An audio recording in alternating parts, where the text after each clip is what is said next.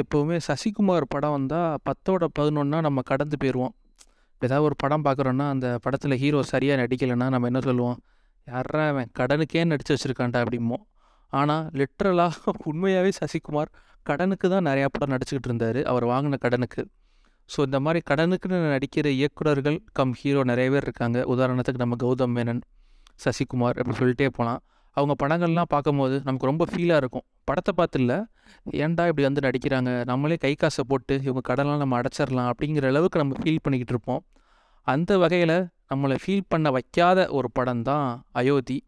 என்னடா நம்ம படமாக இப்படி ஓடிட்டுருக்கு அப்படின்னு ச சசிகுமாரே ஒரு மாதிரி அதிர்ச்சி ஆகிற அளவுக்கு படத்தோட ரிப்போர்ட்டு ரிசல்ட் எல்லாம் அப்படி தான் இருந்துச்சு. எல்லாருமே ரொம்ப நல்லா இருக்குது அப்படின்னு சொன்னாங்க. நம்ம ஊர் தேட்டரில் இந்த படத்தை எடுக்கலை வழக்கம் போல். நல்லா இருந்தால் எடுக்க மாட்டாங்களே, அதுக்கப்புறம் வேர்ட் ஆஃப் மவுத்தில் நிறைய பேர் நல்லா இருக்குன்னு சொல்லி அதுக்கப்புறம் திருப்பி எடுத்தாங்க. ஸோ நம்மளால் பார்க்க முடிஞ்சது. படத்தோட கதை என்ன அப்படின்னா, அதாவது வடக்கில் இருக்கிற ஒரு குடும்பம், நார்த்தில் இருக்கிற ஒரு குடும்பம். ஸோ வந்து அந்த குடும்பத் தலைவர் ஒருத்தர், அதுக்கப்புறம் அவரோட ஒய்ஃபு, அதுக்கப்புறம் ரெண்டு குழந்தைங்க, ஒரு ஆம்பளை பையன் ஒரு பொம்பளை பிள்ளை. நம்ம குடும்பத் தலைவர் அவர் எப்படி எப்படி எந்த மாதிரி கேரக்டர் அப்படின்னு நீங்கள் பார்த்தீங்கன்னா, எப்போ பார்த்தாலும் நாக்கில் கேசரி அப்படின்னு நம்ம அஜய் தேவகானோட அக்கா புருஷன் மாதிரி சுற்றிகிட்டு இருக்க ஒரு கேரக்டர். இது போக அவரோட ஹாபி பொழுதுபோக்கு எல்லாமே பார்த்தீங்கன்னா நம்ம அவரோட ஒய்ஃபை போட்டு அடிக்கிறது, அவங்களுக்கு வந்து காயத்தை ஏற்படுத்துறது தான் அவரோட ஃபுல் டைம் வேலையாகவே வச்சுருக்காரு. இது போக எந்த அளவுக்கு ஒரு பொறுப்பான அப்பா அப்படின்னா, தன்னோட பொம்பளை பிள்ளையோட ட்ரெஸ்ஸு வந்து கிழிஞ்சிருக்கும், அதை கூட வாங்கி கொடுக்க முடியாத அளவுக்கு ரொம்ப பிஸியான, எப்போ பார்த்தாலும் பாக்கு போட்டு புளிச்சு புளிச்சுன்னு துப்பக்கூடிய ஒரு கேரக்டர். ஸோ அவர் வந்து நம்ம ராமேஸ்வரம் போய் புனித நீராடணும் அப்படின்னு சொல்லிட்டு தன் குடும்பத்தை கூட்டிகிட்டு போகிறார். அவரோட இருக்கிற நார்த்தில் இருந்து இங்கே ராமேஸ்வரம் வர்றார் நம்ம தமிழ்நாட்டுக்கு. ஸோ வர்ற டைம் பார்த்திங்கன்னா தீபாவளி டைம், நம்ம ட்ரெயினில் போயிடலாம் அப்படின்னு சொல்லிட்டு அங்கே நார்த்துலேருந்து இங்கே மதுரைக்கு ட்ரெயினில் வராங்க. ஸோ விடியற்காலம் இருக்குது, ரெண்டு மணி நேரத்தில் நம்ம ராமேஸ்வரம் போகணும், நம்ம பஸ்ஸு பிடிச்சி போனால் லேட் ஆகிரும் அப்படின்னு சொல்லிட்டு அங்கே சூரியன் உதயத்தை நம்ம பார்க்கணும் அப்படிங்கிறதுக்காக டாக்ஸி பிடிச்சி போகிறாங்க, ப்ரைவேட் டாக்ஸி. ஸோ அந்த தருணத்தில் ஒரு மிகப்பெரிய சம்பவம் நடக்குது இந்த குடும்பத்துக்கு. ஸோ வந்து அவங்க எப்படி மறுபடி ஊருக்கு திருப்பி போனாங்க, அவங்க ஊருக்கு எப்படி போனாங்க, யார் அவங்களை வழி அனுப்பி வச்சா, அதாவது யார் அவங்கள பத்திரமா ஊருக்கு அனுப்பிச்சி வச்சான்னு பார்த்தீங்கன்னா நம்ம சசிகுமார். ஸோ வந்து அவர் எவ்வளோ கஷ்டப்பட்டு அவங்கள ஊருக்கு அனுப்பிச்சி வச்சார். ஏன் அப்படின்னா அவங்களுக்கு மொழி தெரியாது, பாஷை தெரியாது, தெரியாத ஊர். ஸோ எப்படி அனுப்பிச்சி வச்சார் அப்படிங்கிறது தான் படத்தோட மீதி கதை. அதாவது இந்த படம் பார்க்கல எனக்கு என்ன தோணுச்சு அப்படின்னா, அந்த நாடோடிகள் படத்தில் ஒரு சீன் வரும்ல, அதில் சசிகுமாரோட ஃப்ரெண்டு அவங்க லவ் பண்ணுற பொண்ணை வந்து அவர் அடி வாங்கி மிதி வாங்கி பஸ்ஸில் ஏற்றி அனுப்பிச்சி வைப்பார். அவர் கையில் இருக்க மோதிரம், பிரேஸ்லெட்டு, வாட்ச்சு, பணம் எல்லாத்தையும் கொடுத்து போ போ அப்படின்னு அனுப்பிச்சி வைப்பார்ல, அந்த சீன் அப்படியே லிட்ரலாக அதையே ஒரு முழுநீள படமாக எடுத்தால் எப்படி இருக்கும் அப்படின்னு டேரக்டர் நினச்சாரா என்னன்னு தெரியல. நம்ம அந்த கப்பலுக்கு பதிலாக ஒரு குடும்பத்தையே நம்ம வழி அனுப்பி வைப்போம் ஊருக்கு, அப்படி வச்சா எப்படி இருக்கும் அப்படிங்கிற மாதிரி நினச்சி வச்சுருப்பார்னு நினைக்கிறேன். இந்த படத்தை பார்க்கல எனக்கு அப்படி தான் தெரிஞ்சு. ஏன்னா படம் ஃபுல்லாக வந்து நல்ல நெகிழ்ச்சியான மனிதர்களை பார்க்க முடிஞ்சிச்சு. ஓ இவ்வளோ நல்லவங்கள்லாம் இருக்காங்களே நம்ம ஊரில் அப்படிங்கிற மாதிரி எல்லோரும் ஹெல்ப் பண்ணிக்கிட்டே இருப்பாங்க படத்தில்.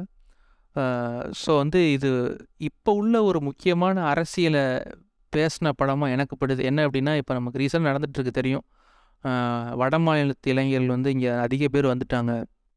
ஸோ வந்து அவங்க பாருங்க இங்கே எவ்வளோ பேர் இருக்காங்க அப்படிங்கிற மாதிரி ஒரு அரசியல் ஒரு அரசியல் தலைவர் பண்ணிக்கிட்டு இருக்காரு இல்லையா, அப்படி ஒரு கேவலமான ஒரு அரசியலை. ஸோ வந்து அதாவது நம்ம எங்கே கேள்வி கேட்கணும் அப்படின்னா, வடக்குலேருந்து இங்கே வராங்க காசு தேடி, பசிக்கு ரொம்ப கஷ்டப்பட்டு அங்கேருந்து இங்கே வராங்க. ஆனால் நம்ம கேள்வி கேட்கறது வந்து அங்கே தான் கேள்வி கேட்கணும், அதிகாரத்தை அங்கே தான் கேள்வி கேட்கணும். ஏன்னா அந்த ஸ்டேட்டில் அவனுக்கு சரியான கல்வி கொடுக்கல, சரியான வேலைவாய்ப்பு ஏற்படுத்தி கொடுக்கல, அதனால் அவன் அங்கேருந்து கிளம்பி இங்கே வரான். அவனை கேள்வி கேட்டால் மட்டும் போதாது, இங்கே உள்ள மு முதலாளிகளையும் நம்ம கேள்வி கேட்கணும். ஏன் அப்படின்னா இங்கே வந்து வேணா வடக்கிலேருந்து வந்தான்னா அவங்கள வந்து சாப்பாடு கொடுத்து குறைஞ்ச சம்பளம் வச்சு கொடுத்தா போதும் அப்படிங்கிறதையும் தாண்டி, இவனை ஏதாவது ஒன்றுனா இவனுக்கு கேட்கறதுக்குன்னு ஒரு ஆள் கிடையாது, ஒரு யூனியன் கிடையாது. அதனாலேயும் வடக்குலேருந்து வர்ற இளைஞர்களை வைக்கிறதுக்கு ஒரு முக்கியமான காரணம் இருக்குது. நான் எப்படி பார்த்தா இந்த முதலாளியையும் இந்த வடக்கில் உள்ள அரசாங்கத்தை நம்ம கேள்வி கேட்கணும். ஆனால் இங்கே நம்ம என்ன பண்ணிகிட்டு இருக்கோம் அப்படின்னா, அங்கேருந்து வர்றவனை வில்லனாக காட்சிப்படுத்திக்கிட்டு, இதில் மேடையில் வேறு அந்த அரசியல் தலைவர் பேசுகிறாரு. என்ன அப்படின்னா, நான் மட்டும் ஆட்சிக்கு வந்தேன்னா வட மாநிலத்து இளைஞர்கள் ஏதாவது பண்ணால், அதாவது நானே பொய் கேஸ் போட்டு விட்டுருவேன், கையை பிடிச்சி இழுத்தான் கஞ்சா கேஸ் போட்டு உள்ளே தள்ளிடுவேன் அப்படிங்கிற மாதிரி ஒரு அரசியல் பண்ணுறது தான் கேவலமாக இருக்குது. இப்போ நம்ம எடுத்துக்கலாம், இப்போது யூஎஸில் நிறையா பேர் நம்ம தமிழ்நா தமிழ்நாடு யங்ஸ்டர்ஸ் வந்து ஐடியில் இருக்காங்க. அவங்க உள்ள யங்ஸ்டர்ஸ் எல்லாம் வேலையை விட்டு தூக்கி நம்ம யங்ஸ்டர்ஸை வச்சுருக்காங்க. ஆனால் அவனுங்கெல்லாம் போராட்டம் பண்ணி தமிழ்நாட்டுக்காரன் எவனும் அமெரிக்காவில் இருக்கக்கூடாது அப்படின்னு சொல்லி போராட்டம் பண்ணி நம்மளாம் வெளியே அனுப்புனா நமக்கு எப்படி இருக்கும்? அது மாதிரி தானே. யூஎஸ் கூட விட்டுருங்க, நம்ம பெங்களூரில் எடுத்துக்கோங்க. கர்நாடகத்தில் தமிழர்கள் நிறைய பேர் இருக்காங்க. ஸோ கர்நாடகாரன் வந்து கர்நாடகாரன் வந்து தமிழ்நாட்டுக்காரெலாம் இருக்கக்கூடாது அப்படின்னு சொல்லி எல்லாத்தையும் அடித்து பற்றி விரட்டி விட்டால் எப்படி இருக்கும்? ஸோ எல்லோரும் அவன் மாநிலத்தில் அவன் தான் இருக்கணும்னு நினச்சா ஒன்றுமே பண்ண முடியாது, கலவரமாக தான் மாறும். இது இந்த மாதிரி ஒரு அரசியலில் தான் பண்ணிகிட்டு இருக்காங்க. நீ முதல்ல தமிழ்நாடு தமிழன் அப்படின்னு சொல்கிறது, பெருமைப்படுறேன்னு சொல்கிறது முதல்ல நிறுத்து. ஏன் அப்படின்னா இது இது ஒரு வகையான ஜாதி பெருமை பேசுகிற மாதிரி தான். போல் நல்ல மனுஷனாக இருங்க, அதுக்கப்புறம் நீ தமிழனாயிரு, இந்தியனாயிரு, முஸ்லீம், கிறிஸ்டின், ஹிந்து எதுவாலாம் இரு.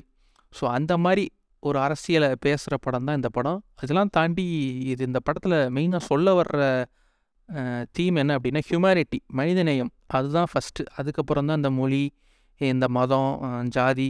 ஸோ அதை வந்து இந்த படம் ஃபுல்லாக பேசியிருந்தாங்க. பட் உண்மையிலே ரொம்ப அழகாக இருந்தது.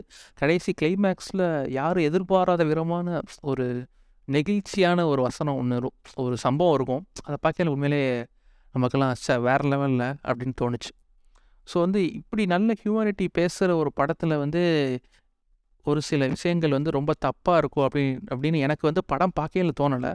படம் பார்க்கல நல்லா தானே இருக்குது அப்படின்னு தோணுச்சு. பட் ஆனால் யூடியூப்பில் நடுவிரல் அப்படின்னு சொல்லிட்டு ஒருத்தர் வீடியோ போட்டிருந்தாப்புல, அவர் சொன்ன விதை விஷயம் வந்து எனக்கு ஸோ நம்ம இதை கவனிக்காமல் விட்டோம்னு தோணுச்சு. என்ன அப்படின்னா படத்தில் வந்து போஸ்ட்மார்ட்டம் பண்ணுற ஒரு சீன் வரும். அதில் வந்து பாடியெல்லாம் கொடுத்துட்டு அதுக்கப்புறம் காசு கேட்பாங்க, சார் எங்களுக்கு காசு கொடுங்க அப்படின்ட்டு.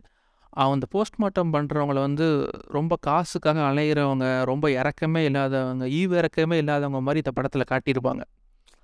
அது வந்து எளிய மக்கள் தான் அதெல்லாம் பண்ணுறாங்க போஸ்ட்மார்ட்டம், பட் அவங்கள இப்படி காட்சிப்படுத்தணுமா அப்படிங்கிற ஒரு கேள்வி வந்து அந்த யூடியூப்பில் அவர் கேள்வி வச்சுருந்தார். ஸோ இதெல்லாம் நம்ம கடந்து கடந்து இந்த படத்தை இதெல்லாம் கண்டுக்காமல் ஒரு நல்ல படம்னு சொல்லி பாராட்டுறோம். பட் இந்த நல்ல படத்தில் கூட இந்த ஒரு சில குறைகள் இருக்க தான் செய்யுது அப்படின்னு சொல்லியிருந்தார். பட் அதை நான் கவனிக்காமல் விட்டேன். பட் அவர் வீடியோ பார்க்கவே எனக்கு தோணுச்சு, ஓ நம்ம அதை கவனிக்காமல் விட்டோம், இது இந்த இதில் நம்ம பேசி ஆகணும்னு சொல்லி தான் பேசுகிறேன். ஏன்னா இந்த படத்தில் சில நல்ல டாக்டர்ஸ் இருப்பாங்க, டாக்டர்கள்லேயே ஒரு நல்ல டாக்டர் இருப்பாங்க, கெட்ட டாக்டர் இருப்பாங்க, அந்த மாதிரி காமிச்சிருப்பாங்க. ஒரு கதாபாத்திரம் வந்து ஒரே துறையில் இருக்கும், பட் அவங்க சில கதாபாத்திரம் வந்து நல்லது சரி பண்ணுங்க அப்படிங்கிற மாதிரி நல்லதும் பண்ணும், இன்னும் கதாபாத்திரங்கள் அதெல்லாம் முடியாதுன்னு சொல்லுவோம். ஸோ அப்படி ஒவ்வொரு துறையிலையும் நல்லவங்களும் இருக்காங்க, கெட்டவங்களும் இருக்காங்கன்னு காட்சிப்படுத்துகிற அதே டேரக்டரு. இந்த போஸ்ட்மார்ட்டம் பண்ணுற இடத்துல சில பேர் காசுக்காக இப்போ ரொம்ப அலையிற மாதிரி காட்டுவாங்க, சில பேர் நல்ல மனிதாபிமானத்தை இருக்கணும்னு காமிச்சிருக்கலாமே அப்படிங்கிற மாதிரி தோணுச்சு. பட் அதை இந்த டேரக்டர் சொல்ல தவறிட்டாரோ அப்படி எனக்கு பட்டுச்சு. ஏன்னா சின்ன பையன்கிட்ட கூட காசு கேட்டு வாங்குற மாதிரி ஒரு சீன்லாம் இருக்கும் போஸ்ட்மார்ட்டம் பண்ணுறவங்க.